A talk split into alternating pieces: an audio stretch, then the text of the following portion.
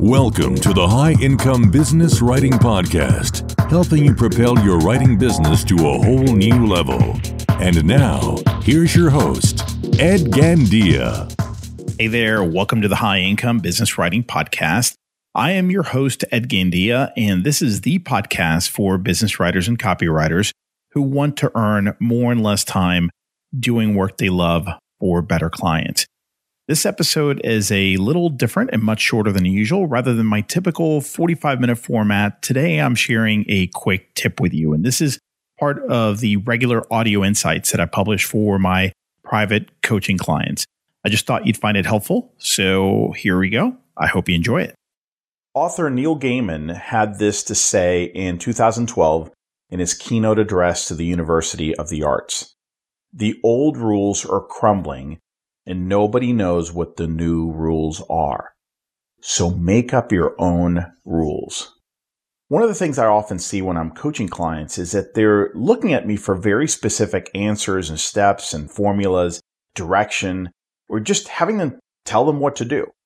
Now, there's a time and a place for all these things, and I take great pride in simplifying the complex and breaking down strategies into simple, step by step implementation steps or instructions.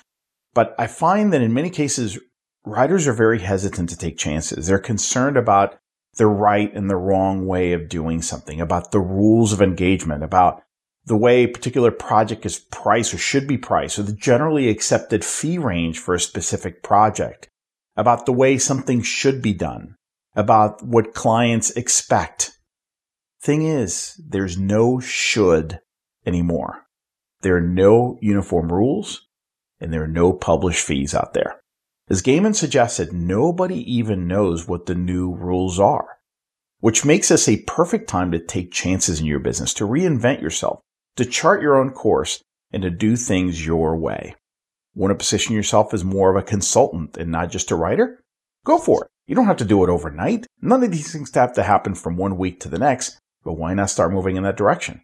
Want to start pricing your services higher?